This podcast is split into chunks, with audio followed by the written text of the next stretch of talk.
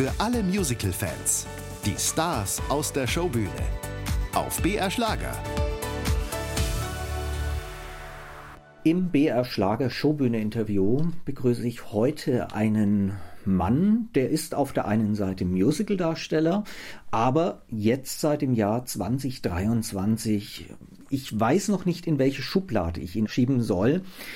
Er nennt es Indie-Pop-Sänger. Man könnte es auch hier auf BR Schlager laufen lassen. Herzlich willkommen zum Showbühnen-Interview, Dennis Henschel. Ja, hallo. Äh, vielen Dank, dass ich dabei sein darf.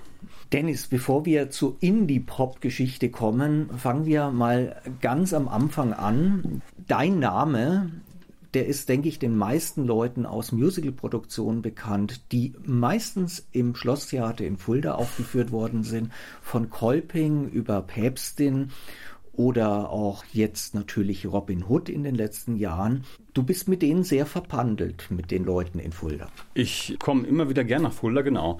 Verbandelt bin ich nicht. Natürlich in der Produktion fühlen wir uns schon wie eine große Familie, weil das auch ein sehr besonderer Ort ist und eine sehr besondere Produktionsfirma. Und ich habe ja die Päpstin 2011 gespielt in der Uraufführung. Mhm.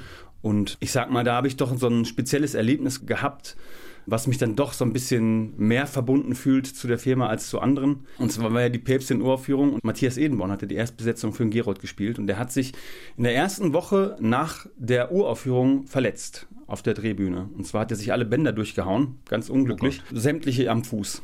Ich hatte damals ein Cover für Gerold, aber das war überhaupt gar nicht geprobt. Das war alles sehr aufregend, ein neues Stück. Und das war ja auch sehr groß angesetzt. Und ja, ich sag mal, ich habe mir das selber drauf geschafft. Ne? Privat so und, und habe dann so ein bisschen gewartet. Wenn sich was ergibt, dann, dann kann ich es halt. Ja, und so kam es dann eben auch und ich konnte es. Ich war schon einige Jahre im Job, aber eher auf kleineren Bühnen. Da wurde ich dann gefragt von dem Abendspielleiter Dennis, wie sieht's aus? Der hat sich verletzt in der Pause. Kannst du einspringen? Und dann habe ich dann Ja gesagt und dann ging alles ganz schnell. Ne, dann wurde mir auf einmal ein anderes Mikro umgelegt, Kostüm wurde gewechselt und dann war mein erster Auftritt im Schlosstheater Fulda, das Solo Ein Traum ohne Anfang und Ende als Gerold. Was reizt dich eigentlich an diesen Stücken in Fulda? Macht es auch die Atmosphäre? Ist das alles ein bisschen intimer als vielleicht jetzt in einem Ensuite-Betrieb?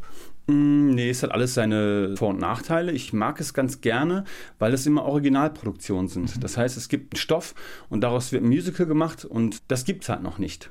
Und das gefällt mir eigentlich sehr gut und äh, Dennis Martin äh, schreibt hervorragende Musik und die mag ich sehr gern und deswegen macht es auch umso mehr Spaß, die dann zu singen und zu performen. Du durftest einmal auch von vornherein eine Hauptrolle spielen, einen Namenskollegen von mir, den Karl Wagner, ja. in Kolping.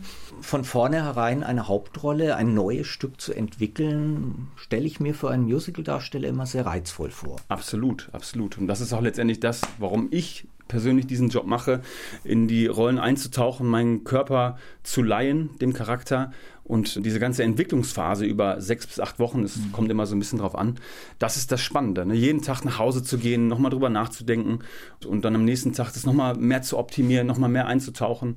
Und ja, absolut, das ist, das ist ein Träumchen. Hast du heute noch Erinnerungen, wie das so war mit der Rolle Karl Wagner in Kolping? Du hast jetzt sechs Wochen als Entwicklungsraum angesprochen. Wie viel hast du von dir da reinbringen dürfen? Wie viel Dennis Henschel steckt da drinnen? Ja, natürlich sehr viel. Ich nehme als Schauspieler immer ganz gern Situationen mit in die Rollen, die ich selbst schon erlebt habe. Ich versuche mich mal so rein zu versetzen und wenn dem Karl Wagner jetzt XY passiert, schaue ich mal, okay, wann ist dem Dennis denn das mal vielleicht passiert? Eine ähnliche Situation. Ne? Wann, es geht ja viel um Emotionen, wann habe ich mich mal so gefühlt, wie er sich jetzt fühlt.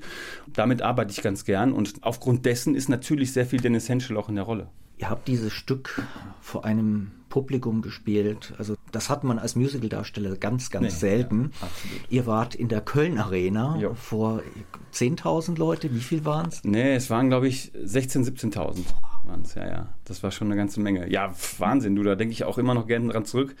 Habe ich so auch natürlich nicht mehr erlebt. Mhm. Das war der Weltkolping-Tag. Und ich muss sagen, mit dem doch recht unbekannten Stück waren wir sogar im Vatikan und haben vom ähm, Ratzinger, wie heißt der? der kommt fette Vorname. Benedikt, ganz 60, genau, ganz genau. Haben wir vor dem auch gesungen, im Audienzsaal des Papstes vor 8000 Mann. Also mit dem Stück habe ich doch einiges erlebt.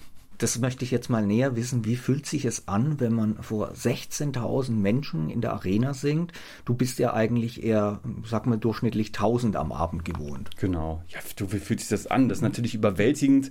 Ich kann mich gut daran erinnern, dass ich richtig fertig war direkt vor dem Auftritt, aber dann kommt immer der Punkt, wo man sich zentrieren muss, vielleicht nochmal in den Spiegel guckt und sagt, das wird gut, du schaffst das und dann gibt es ja kein Zurück. Ne, das sage ich mir heute auch noch.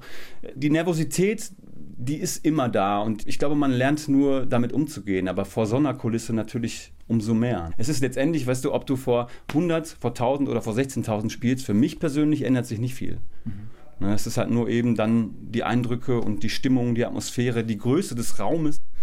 Das ist natürlich, äh, das sind Faktoren, die kennt man so nicht, aber das ist äh, wahnsinnig schön. Spielt man da größer? Wie macht man das? Mm, ich glaube, es lässt sich nicht vermeiden. Ne? Wir sind alles Menschen und natürlich versucht man dann immer noch mal extra vielleicht was draufzulegen, was im Zweifel vielleicht auch gar nicht so gut ist. Aber wenn du das so formulierst, spielt man wahrscheinlich ein bisschen größer, ja. Weil man möchte ja immer den letzten Zuschauer in der letzten Reihe ganz mhm. oben hinten, ne? also im Falle der Langsys Arena ungefähr einen Kilometer entfernt, möchte man ja erreichen. Der soll jedes Wort verstehen. Deswegen spielt man ein bisschen größer. Du hast schon angesprochen, es war der Kolping-Tag, also mhm. eine besondere Veranstaltung. Genau. Und ich weiß von Peter Scholz, der wurde ja damals angefragt, ob die das spielen würden. Das sind ja auch keine klassischen Musical-Besucher gewesen. Nee, überhaupt nicht. Also es war ja der Weltkolping-Tag, ne? So ganz genau. Doch, doch, es war der Weltkolping-Tag. Also das heißt, das sind keine Fans jetzt? Die nee, überhaupt kommen, gar nicht. Ja? Nein, nein, nein, nein, nein. Die haben absolut äh, den Kolping an sich abgefeiert und die Geschichte dann natürlich auch mhm. mit so einem tollen Musical in der Umsetzung. Wir hatten ja ein riesen Orchester auf der Bühne und das war, das war unfassbar. Und man muss auch sagen, da gab es auch einen Vorfall, die Technik ist ausgefallen an einem Punkt des Stücks und dann haben, ich sage jetzt mal 16.000 Mann einfach trotzdem wie in einem Fußballstadion äh, Kolping gerufen und, und sind da abgegangen wie Schmitz Katze und das, wie gesagt, also sowas vergisst man tatsächlich mhm. nicht so schnell. Und eine Rolle fühlt sich jetzt für mich so an, die schon für dich eine große Bedeutung hat in der Karriere. Ja, absolut. Wie du schon gesagt hast, das war eine meiner ersten Erstbesetzungen, die ich äh, mitentwickeln durfte. Ich habe natürlich sehr viele andere Erstbesetzungen auch mhm. gespielt, aber natürlich nicht auf so einer großen Bühne, sage ich mal. Na klar, ich mag die Rolle des Karl Wagners nach wie vor und wenn wir das jetzt noch spielen und ich, weiß nicht, ob ich jetzt mittlerweile zu alt bin für diesen jungen Rebellen, sage ich mal, aber würde ich immer wieder spielen. Ich nehme ihn dir noch ab. Alles klar. Das ist nur, weil ich mich rasiert habe gerade. Dennis, ich habe gelesen im Programmheft zu Robin Hood, dass du eigentlich mit dem Musical gar nicht angefangen hast. Deine musikalische Laufbahn, die fing in irgendeinem Studio als Sänger an. Ganz genau. Ich war an der Popakademie in Köln und da habe ich als Studiosänger angefangen tatsächlich. Und dann gab es einfach Werke und Produzenten, die Sänger brauchen für ihre Projekte und dann habe ich das eingesungen so hat das so ein bisschen gestartet. Also ich habe immer schon gesungen, ähm, so ein bisschen mit Gitarre, ne, wie sich das so entwickelt. Ich muss dazu sagen, ich bin Autodidakt, also ich bringe mir alles selber bei. Also ich habe auch nicht das klassische Musical-Studium, das habe ich mir alles selber beigebracht. Ne? Also Musical-Gesang, Gitarre spielen, Klavier spielen. Und ja, das mache ich immer so lange, bis ich selber ganz gut finde. Für wen hast du damals gesungen? Gibt es irgendeinen berühmten, nee, wo du nee, heute noch weißt? Da kann ich, nee, nee, nee, da, das war nichts. Da wollen wir jetzt kein Name-Dropping machen. ähm, vielleicht gibt es, nein, äh, tatsächlich nicht. Aber das waren so meine Einstiege in auch mal das, dieses ganze Studio-Feeling kennenzulernen. Das ist ja nochmal eine ganz andere Welt. Ne? Auf der Bühne zu stehen und im Studio was abzufeuern, on point, das kannst du auch immer wieder machen. Ne? Auf der Bühne zählt der Moment und da ist er, wie er ist. Ne? Und wenn er mal ein Ton nicht sitzt, dann sitzt er halt nicht. Hauptsache, das Gefühl stimmt und ja, wenn da mal was schief geht, dann ist es halt so. Ne? Dafür sind wir im Live-Theater. Im Studio sieht das Ganze anders aus. Da kannst du es hundertmal einsingen zur Not. Es wird nicht besser mit dem Malen, aber trotzdem gefühlt kannst du das machen, bis alle zufrieden sind. Und komponiert hast du auch zu diesem Zeitpunkt Kurzfilmmusik, steht im Programm von Robin Hood. Ja, nee, ist richtig, ist richtig, genau. Und da habe ich zu Hause so ein bisschen rumgeklimpert und dann ergab sich auch durch viele Kontakte, es ist ja auch immer viel Netzwerken und durch die Kontakte eben an der Popakademie hatte ich dann ein äh, ganz gutes Netzwerk und dann durfte ich tatsächlich ein paar Stücke instrumental, muss ich dazu sagen, das war nichts mit Gesang, zu Kurzfilmen beitragen, genau. Was ist eigentlich heute jetzt aus der Komposition geworden bei dir?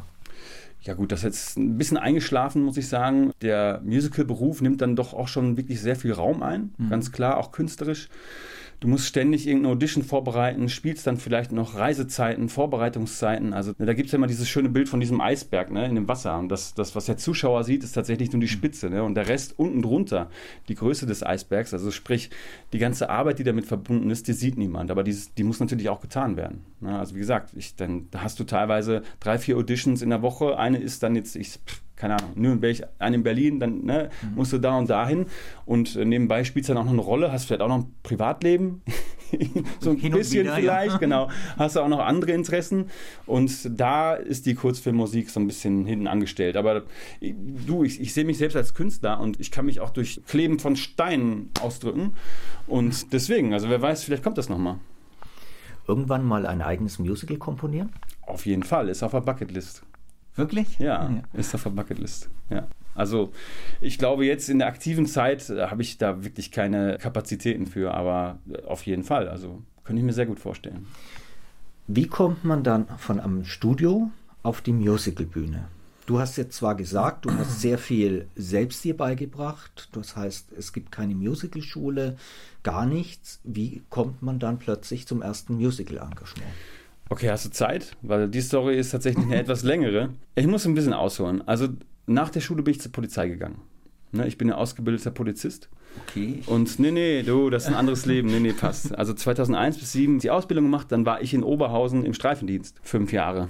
Jetzt muss man dazu sagen, ich komme aus einer Polizeifamilie. Ich habe das natürlich alles aus freien Stücken gemacht, aber es war auch so ein bisschen Perspektivlosigkeit. Ich wollte nicht mehr zur Schule, ich wollte Geld verdienen. Ne? Ich musste was passieren in meinem Leben. Und dann habe ich das gemacht. Und das war auch toll, weil ich habe super viel fürs Leben gelernt, aber habe dann doch recht schnell festgestellt, so ganz ist es nicht so meine Welt, ne? in der ich mich äh, mein Leben lang bewegen möchte und dass mein Herz eben doch an der Musik hängt. War da aber noch so ein bisschen planlos. Jetzt mochte ich immer Musicals und wusste, dass ich singen kann habe dann gekündigt bei der Polizei, erstmal ins Blaue heraus. Ne? Einfach, weil ich wusste, ich bin unzufrieden irgendwie und es muss ich was tun. Dann habe ich gekündigt. Was natürlich auch nicht so gern gesehen war in meiner Polizistenfamilie, aber gut, das war dann so. Da habe ich mich äh, durchgesetzt, das war schon mal gut. Du, und dann habe ich einfach amateurmäßig Musical gemacht. Dann gab es Amateurgruppen, bin ich hingegangen, weil ich ja sehr viel Zeit hatte. Die Popakademie war da noch nicht? Doch, die lief die, parallel okay. während der Polizei. Ne, aber das war immer nur ein Hobby für mich. Ne? Das war nie, dass ich denke, okay, das mache ich jetzt beruflich vielleicht irgendwann mal oder so. Der Gedanke war da noch nicht gepflanzt. Du, und dann habe ich meine erste Amateur-Musical-Aufführung im Theater in Essen, Varieté-Theater. Und dann hat mich jemand gesehen. Und der hat gesagt, hey, das war doch ganz cool, komm doch mal da, wir machen das auch. Dann bin ich da hingegangen. Ich kürze es so ein bisschen ab und dann bin ich irgendwann habe ich mich beworben für Musicals und auch zum Beispiel ähm, bei Stage eben und bin dann auch da eingeladen worden und bin direkt äh, als Figaro, so wie ich war, sag ich mal, ins Finale gekommen, 2009, für Oberhausen. Dann kannte man mittlerweile auch schon so ein paar Leute und hat sich umgehört. Ich war ja sehr unerfahren, ich wusste nicht, was, okay. Dann haben die mir aber geraten, du, wenn die jetzt Interesse haben, dann, dann, mach, dann fahr das mal weiter an dem Unterricht. Deswegen muss das ein bisschen korrigieren. Ich habe schon irgendwann einen Unterricht genommen, klar, aber erstmal der Grundstein, den habe ich mir selber irgendwie so gebaut. Mhm. Und dann eben 2011, da sind wir dann schon in der Zeitlinie, habe ich dann ähm, mit dem Gerold ganz genau die Position in Fulda bekommen und das genau, das habe ich dir gerade schon erzählt, ja. ne, wie das dann kam. Und das war so ein bisschen mein goldenes Ticket, ne, wie bei Charlie und die Schokoladenfabrik. Damals gab es noch sehr viele Musical-Zeitschriften, Da Capo und ne, ja. Blickpunkt Music, um einige, es gibt etliche mehr. Und die haben dann über mich berichtet und so weiter und so ging das Ganze los und ja, dann habe ich ja dann auch fünf Jahre für Stage gespielt, dann nach Kolpings Traum. Wie haben die Eltern dann reagiert? Ja, anfangs total skeptisch, natürlich. Aber das hat sich hinterher gedreht und dann waren sie meine größten Fans. Natürlich. Fiero plötzlich spielen. Also du hast dann auch später in Hamburg, Axel Staudach in Ich war noch niemals in New York. Genau. Also schon wirklich große. Helmut Rahn in Wunder von Bern. Ja. Mhm. Ab wann war für dich dann der Moment, wo du gesagt hast, jetzt gibt es kein Zurück mehr, ich mache jetzt Musical? 2011 bei der Päpstin also nach diesem Vorfall. Dann, man muss dazu sagen, wir haben ja damals auch bei der Päpstin haben wir ja zwölf Showwochen gespielt. Ne? Das kann man sich ja. fast kaum vorstellen. Das heißt, jeden Tag Doppelshow außer montags. Ne? Und dann war ich natürlich, damals schon habe ich Vorbilder und aufgeschaut. Sabrina Weckerlin, um einen Namen zu nennen, habe ich mit der natürlich gespielt. Dann, ich glaube, drei Wochen am Stück, diese zwölf Showwoche. Und das war natürlich Wahnsinn. Ne? Und habe da super viel einfach auch gelernt. Du bist aktuell in Robin Hood jetzt unterwegs. Ihr wart jetzt in München im Deutschen Theater Ende des Jahres 2023 in Hameln. Du spielst dort drei Rollen auf einmal. Wie funktioniert das für dich immer mit diesen Umswitchen? Wann erfährst du, was du spielst und wie schnell findest du in so eine Rolle dann rein? Für mich ist das so ein bisschen so, wie eine Diskette. Vielleicht kennt der ein oder andere noch das, die Diskette. Äh, wie so eine Diskette einlegen. Ich erfahre das meistens Anfang der Woche, Anfang der Showwoche. Und dann gibt es eine Übersicht mhm. und dann kann ich mich darauf einstellen. Und dann mit dem Aufstehen eigentlich muss ich die Diskette einlegen. Heute und, bin ich Robin Hood, genau. heute bin ich Guy von Gisborne. Exakt, ganz ja. genau. Ja. Oder Will Scarlett. Genau, ja, diese Diskette bespiele ich dann während der Probenphase oder wenn ich eine Rolle einstudiere. Und ja, ich lege die dann, ich sage mal in Anführungsstrichen, ein und dann ist das Programm da und geladen und dann fahre ich, ja, dann kann ich das abspielen. In München war jetzt die Erstbesetzung Philipp Büttner für Robin Hood. Mhm. Du spielst, ich sag mal, eine Nebenrolle, die kommt zwar auch häufig auf der Bühne vor, aber wenn du jetzt plötzlich dann diese Hauptrolle übernehmen darfst, man geht ja da auch mit einem anderen Gefühl plötzlich rein, weil man weiß ja, jetzt bin ich hier so die Hauptfigur, heute bin ich Robin Hood, der Star.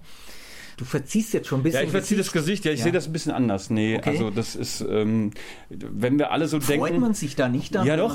jetzt die Erstbesetzung Ja, haben? ich bin ja nicht die Erstbesetzung. Oder zumindest aber, heute die Hauptrolle spielen. Ja, natürlich freue ich mich, natürlich. Aber wenn ich da jetzt reingehe in die Rolle, ich bin der Star, glaube ich, dann mache ich keinen guten Job. Ne? Also ich muss ja einfach okay. versuchen, die Geschichte so zu erzählen und, und bestmöglichst die Emotionen erstmal für mich selber nachzuempfinden und dann auch nach außen zu transportieren. Und wenn ich dann Gedanken habe, wie, oh, heute bin ich der Star, kann ich da nicht voll drauf zugreifen. Mhm. Und insofern, ähm, ich verstehe natürlich, was du meinst, ja. ne? aber ich gehe da jetzt. Sage ich mal, heute stehe ich im Mittelpunkt. Ja, ja so natürlich denke ich mir das vor. Es sind natürlich auch mal, ich meine, wie viele Gedanken haben wir an einem Tag? Ne? Also ja. natürlich ist das auch mal ein Gedanke, da würde ich lügen, aber ähm, damit gehe ich auf jeden Fall nicht in die Vorstellung. Also überhaupt nicht. Auch bei einem Will Scarlett. Ich mag Teamsport. Ne? Und wir sind hier ein ganz, ganz großes Team. Ne? Also wir brauchen alle Abteilungen, alle Gewerke. Und davon sind wir dann, auch wenn man uns nur sieht, ein kleines Rädchen. Und auch selbst auf der Bühne müssen wir uns supporten. Und da kann ich nicht, auch als Will Scarlett, nicht reingehen und dann andersrum gedacht sagen, ach ja, heute bin ich ja nur der Will Scarlett. Ja, mh, hm, also weißt du, das macht ja keinen Sinn. Da musst du genauso liefern. Ich muss genauso präsent sein und ich sag mal so, den, den König spielen die anderen. Ne? Und ohne mich ist Robin Hood nicht der Robin Hood, den der Zuschauer sieht. Mhm. Ne? Also ich muss ihn ja mit jeder Phase meines Körpers supporten und alles geben.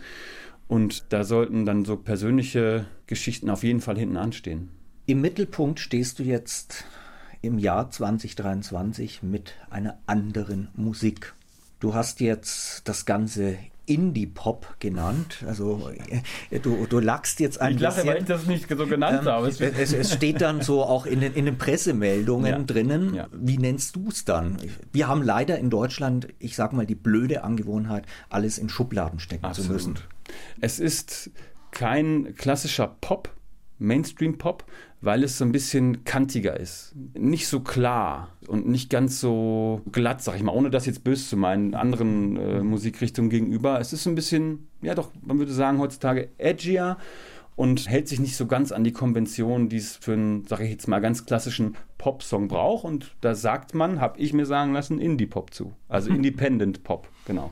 Unabhängig, einfach ein bisschen anders. Und das ist wahrscheinlich auch der Grund, warum das jetzt nicht ähm, so interessant ist für die meisten Mainstream-Radiosender, mhm. könnte ich mir vorstellen. Ist jetzt nur ein Gedanke. Wer hat dich eigentlich auf diese Idee gebracht? Bist du da von alleine drauf gekommen, zu sagen, ich möchte jetzt auch mal neben dem Musical was anderes wieder versuchen?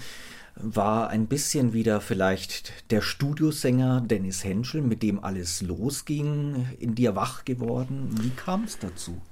Naja, schau. Es ist ja so, dass es ja zwei verschiedene Welten sind. Auf der Bühne, ich habe es gerade schon kurz angesprochen, leihe ich quasi einem Charakter, einer Person meinen Körper und erzähle die Geschichte dieser Person. Mhm.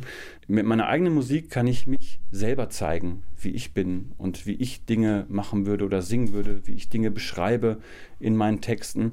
Und da kann ich dann eben hundertprozentig Dennis Henschel reingeben und muss mich dann nicht verstellen und muss was bedienen, was sich jemand anderes ausgedacht hat. Aber wer war jetzt derjenige, der ist irgendjemand auf dich zugekommen und hat gefragt? Oder hast du Leute kennengelernt und gesagt, hier bin ich, ich habe eine Idee, hat jemand was für mich? Ja, wenn das so laufen würde. Nee, nee, das wäre schön.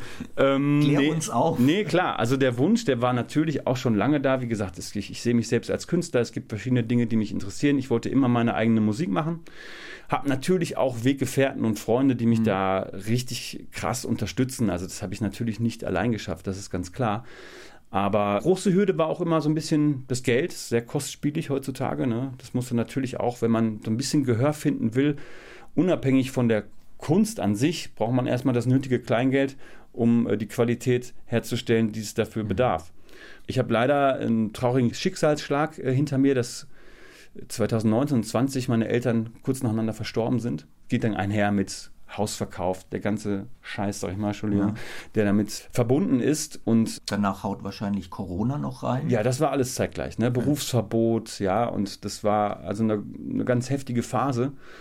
Und ähm, habe mir dann eben gedacht, gut, kommen viele Gedanken bei so einem Thema Tod. Ne? Man, man wird nochmal irgendwie, irgendwie so ein Stück erwachsener, ne? wenn so mhm.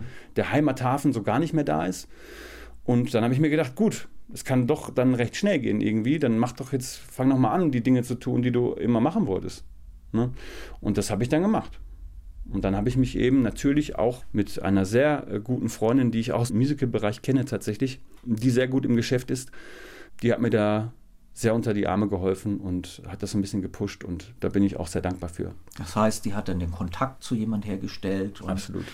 kam dann die Musikidee der Musikstil von dir. Man kann das ja jetzt nicht dir jeden Musikstil aufdrücken. Du könntest ja auch Schlager singen oder was. Ja, ja, ich, ich habe auch schon super viel Schlager gesungen in meiner Karriere. Was übrigens tatsächlich auch sehr viel Spaß macht, muss ich sagen. Das macht schon, das ist auch nochmal äh, Bei eine schöne Facette. Geübt.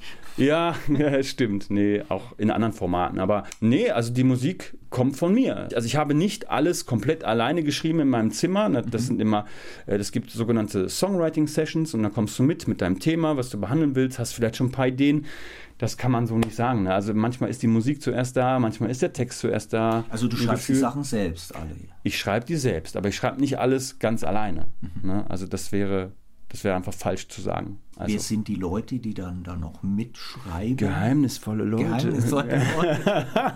ja, ich weiß nicht, willst du jetzt von ja. mir Namen, Namen hören oder was? Ja, das ist einmal meine sehr gute Freundin Linda Stark, Markus Viehweg, der ist zum Beispiel Bassist bei Zoe Wies, Julian Neumann, dann haben wir noch Felix Gerlach, Max Giesinger am Start. Mhm. Also das sind wirklich Top-Leute aus Hamburg, die sehr viel von ihrer Profession verstehen und da bin ich sehr dankbar, die kennengelernt zu haben. Wie gesagt, und die helfen mir.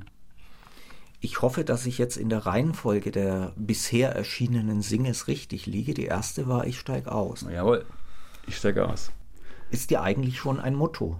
Ist, der Name ist Programm. Das war ja auch so ein bisschen der Gedanke eben, jetzt vielleicht nicht ganz aus dem Musical auszusteigen, aber einfach zu sagen, ich steige aus aus meinem täglichen Trott und das wird ja auch besungen, das Hamsterrad, in dem wir uns alle befinden. Und das ist natürlich durch Corona erstmal so ein bisschen präsent überhaupt geworden, mhm. ne, dass man sich Gedanken gemacht hat. Ich meine, wir hatten ein Berufsverbot, wir durften gar nicht. Also ich habe zwei Jahre überhaupt gar kein Geld verdient. Einfach. Ne? Und das ist natürlich wahnsinnig krass. Und dann machst du dir Gedanken. Und bist zu Hause und dann rattert der Kopf und da kam zum Beispiel auch Ich steck aus bei, bei raus. Gab es da auch schon andere Songs, die ihr hattet? War das ganz gezielt, diese Single zu veröffentlichen? Oder war, es kamen ja inzwischen jetzt noch drei weitere bis heute. Mhm. War das dann wirklich so gezielt zu sagen, ich starte mit dieser Nummer? Ja, auf jeden Fall. Der erste Song, den wir überhaupt den ich oder wir, das war eine Teamleistung, geschrieben haben, war Seelen ziehen weiter, was ja tatsächlich auch, das war der zweite Song, mhm. um dieses ganze Thema Tod, Loslassen, Elternhaus, ja, darum geht. Und da kann ich dir auch sagen, das Besondere an der äh, Single ist, dass ich quasi nach dem Verkauf das Haus abgeschlossen habe, nach Hamburg gefahren bin und es aufgenommen habe, die Tonspur. Also mit den ganzen Emotionen, die damit einhergehen. Und das war dann erstmal eine Demo, aber die waren so stark, dass wir uns dann hinterher dazu entschieden haben, die so ein bisschen aufzuwerten. Und das sind die tatsächlich, die wir jetzt dann auch hören können in der Veröffentlichung. Du hast jetzt vier Singles bis heute veröffentlicht. Ist da auch ein Album irgendwann in Planung? Man muss ja sagen, die Singles gibt es jetzt nicht physisch. Das heißt, die muss man sich entweder im Download besorgen. Mhm. Aber vier Singles riechen irgendwann nach einem Album. Mal kommt da mal mehr. Ist das für dich jetzt so ein Weg? Du bist jetzt seit einem guten Dreivierteljahr, Jahr mit dieser Pop-Geschichte auch unterwegs, wo du dir jetzt schon Gedanken machst, das könnte mehr werden? Du, ich habe ein Album fertig. Also so ist es nicht. Also ich habe ich hab genug Material für ein Album. Allerdings habe ich mir sagen lassen eben, dass man diese Singles heutzutage Track by Track rausbringt, um maximal präsent zu bleiben. Mhm. Ne, also das heißt, wenn ich jetzt einmal mein Album rausbringe, dann habe ich mein Pulver verschossen ne, sozusagen. Und wenn ich in einem Jahr vier Tracks rausbringe, alle zwei bis drei Monate, bin ich immer so ein bisschen präsent. Und es hat ja auch funktioniert, sonst wärst du gar nicht auf mich gekommen. ja, ich bin jetzt bei der dritten Single dann eingestiegen, bei Einer will mehr sozusagen. Da habe ich dann zum ersten Mal deinen Namen gehört und dachte mir, Moment, Dennis Henschel, den Namen habe ich doch schon ein paar Mal irgendwo gelesen. Siehst du, also hat es gut funktioniert, ja. ne? Genau. Ja, nee, das, also wie gesagt, also wird auch kommen, diese physische Geschichte ist, ähm, also ich könnte das natürlich dann auch pressen lassen. Allerdings war jetzt, wie gesagt, erstmal der Plan, so im ersten Jahr vor allen Dingen erstmal zu schauen überhaupt, wie reagieren die Leute. Und ich muss sagen, es gibt ja sehr viele Anbieter, ne, aber ich möchte jetzt kurz mal einmal Spotify erwähnen, wo ich die Daten so ein bisschen nachvollziehen kann. Und da habe ich mit den vier Singles jetzt also über 600.000 Streams. Ne, also weit über eine, weit, aber doch ein bisschen über eine halbe Million. Und ich muss sagen, das ist schon krass. Ne? Mhm. Also das, das finde ich schon gut. Und dabei weiß ich gar nicht, was mit diesen ganzen Anbietern ist, die es da noch gibt. Das kann ich nicht einsehen. Aber da muss ich sagen, das gefällt mir schon ganz gut. Und zeigt ja auch, dass die Musik die Leute berührt oder dass sie was damit anfangen können, dass sie vielleicht ihre eigene Geschichte vielleicht auch so ein bisschen wiedererkennen in den Songs. Und das ist auch das Feedback, was ich eben bekomme. Und ja, das macht Spaß. Hast du da auch ein bisschen so an deine Musical-Fans gedacht? Beim Schreiben, wie auch immer, für die auch was anderes zu machen? Wer ist dein Zielpublikum? Natürlich alle. Alle, ja, tatsächlich. Nee, also ich bin natürlich wahnsinnig dankbar über meine, wenn du es jetzt so trennen willst, Musical-Fans über die Fans, weil auch die sind wirklich ganz, ganz fantastisch. Die supporten mich wahnsinnig. Und Wie haben die reagiert auf diese Pop-Geschichte? Ja, total positiv. Also okay. die lieben es. Also alles das, was ich an Feedback bekomme, ist wirklich absolut positiv. Und die fordern ja auch jetzt schon ganz lange ein Album, ein Album. Aber ja, ich fahre langsam, aber geradeaus. Da wäre ja die eigentlich Logik dann gewesen, mal ein Musical-Album zu machen erstmal. Ja klar, aber man kann ja jedes Geld immer nur einmal ausgeben. Ne? Ja. Wie, man, wie mein Papa immer so schön gesagt hat, so ist das nun mal. Und jetzt konzentriere ich mich mal darauf und wie gesagt, das darf man nicht unterschätzen. Also da steckt jetzt schon ein Kleinwagen drin. Ne? Also an Kosten, die ich aber gern stemme. Ich habe mir das so ausgesucht und das ist dann auch so ein bisschen wie Lotto spielen gehört zu finden. Ne?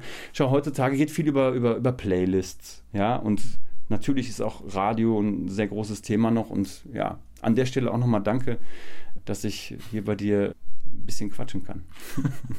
ich frage jetzt mal provokativ. Wir träumen jetzt mal. Ja. Die nächsten Singles gehen ab wie Schmidts Katze. Ja. Und du landest irgendwo in den Top 10, in den Single-Charts und dann heißt Musical runterfahren. Wäre das eine Vorstellung für dich? Wäre das überhaupt für dich drin, wo du sagst, okay, jetzt dann konzentriere ich mich mal nur auf eine Popkarriere? Ja, auf jeden Fall. Wie gesagt, weil ich, ich sehe mich selbst eben als Künstler. Ich bin Sänger, ich bin Schauspieler, ich bin Songwriter und wahrscheinlich noch vieles mehr, was ich noch selbst gar nicht weiß. Aber na klar, und es ist ja nur äh, eine Sparte. Also ich, ich würde jetzt auch gar nicht sagen, ich bin Musical-Darsteller. Ich bin Sänger und Schauspieler und ich verdiene mein Geld mit Musical-Theater jetzt gerade. Und wenn dann was anderes kommt, dann verdiene ich mein Geld vielleicht mit anderen Sachen. Und es ist ja auch nicht alles, ich, ich sage jetzt immer Geld, Geld, Geld, aber es muss einen ja auch irgendwo erfüllen. Ne? Und das habe ich ja eben auch bei der Polizei erfahren, wie es ist, wenn es dann nicht so geil ist jeden Tag. Ne? Ist bis, übrigens bis heute immer noch meine Motivation, wenn ich vielleicht mal nicht so Lust Ne? Wir sind ja alles Menschen. Ne? Mal Lust auf so eine Show habe, denke ich mir, naja, willst du jetzt im Streifenwagen sitzen? Nein. Also, reiß dich zusammen. Lassen wir uns mal überraschen wo es hingeht ja. mit den nächsten Singles. Eine neue wird auch irgendwann Anfang Jänner kommen. Mitte Januar. Mhm. Weißt du schon, wie sie heißt? Aus und vorbei wird der Song heißen, ganz genau. Oh, das ist aber jetzt dann kein Motto, hoffentlich. Ach so, nee, nee, nee, nee, nee, nee. Ja, das kennen wir auch alle. Gescheiterte Beziehungen, wie gehe ich damit um? Mhm. Wie sind die Gefühle auf beiden Seiten? Also die Single kommt fix Mitte Januar.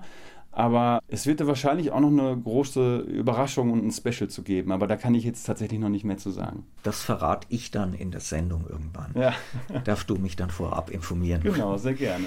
Aus und vorbei heißt die Single dann im Januar. Unser Showbühne-Interview ist jetzt aus und vorbei. Ja, sehr schön, sehr schön. Und ich sage herzlichen Dank an den Popsänger, an den Musicaldarsteller, an den Komponisten und, und, und. Kurz Dennis Henschel, herzlichen Dank für ja. dieses Interview. Vielen Dank auch und ja, hoffe, dass wir uns bald mal widersprechen. Danke dir.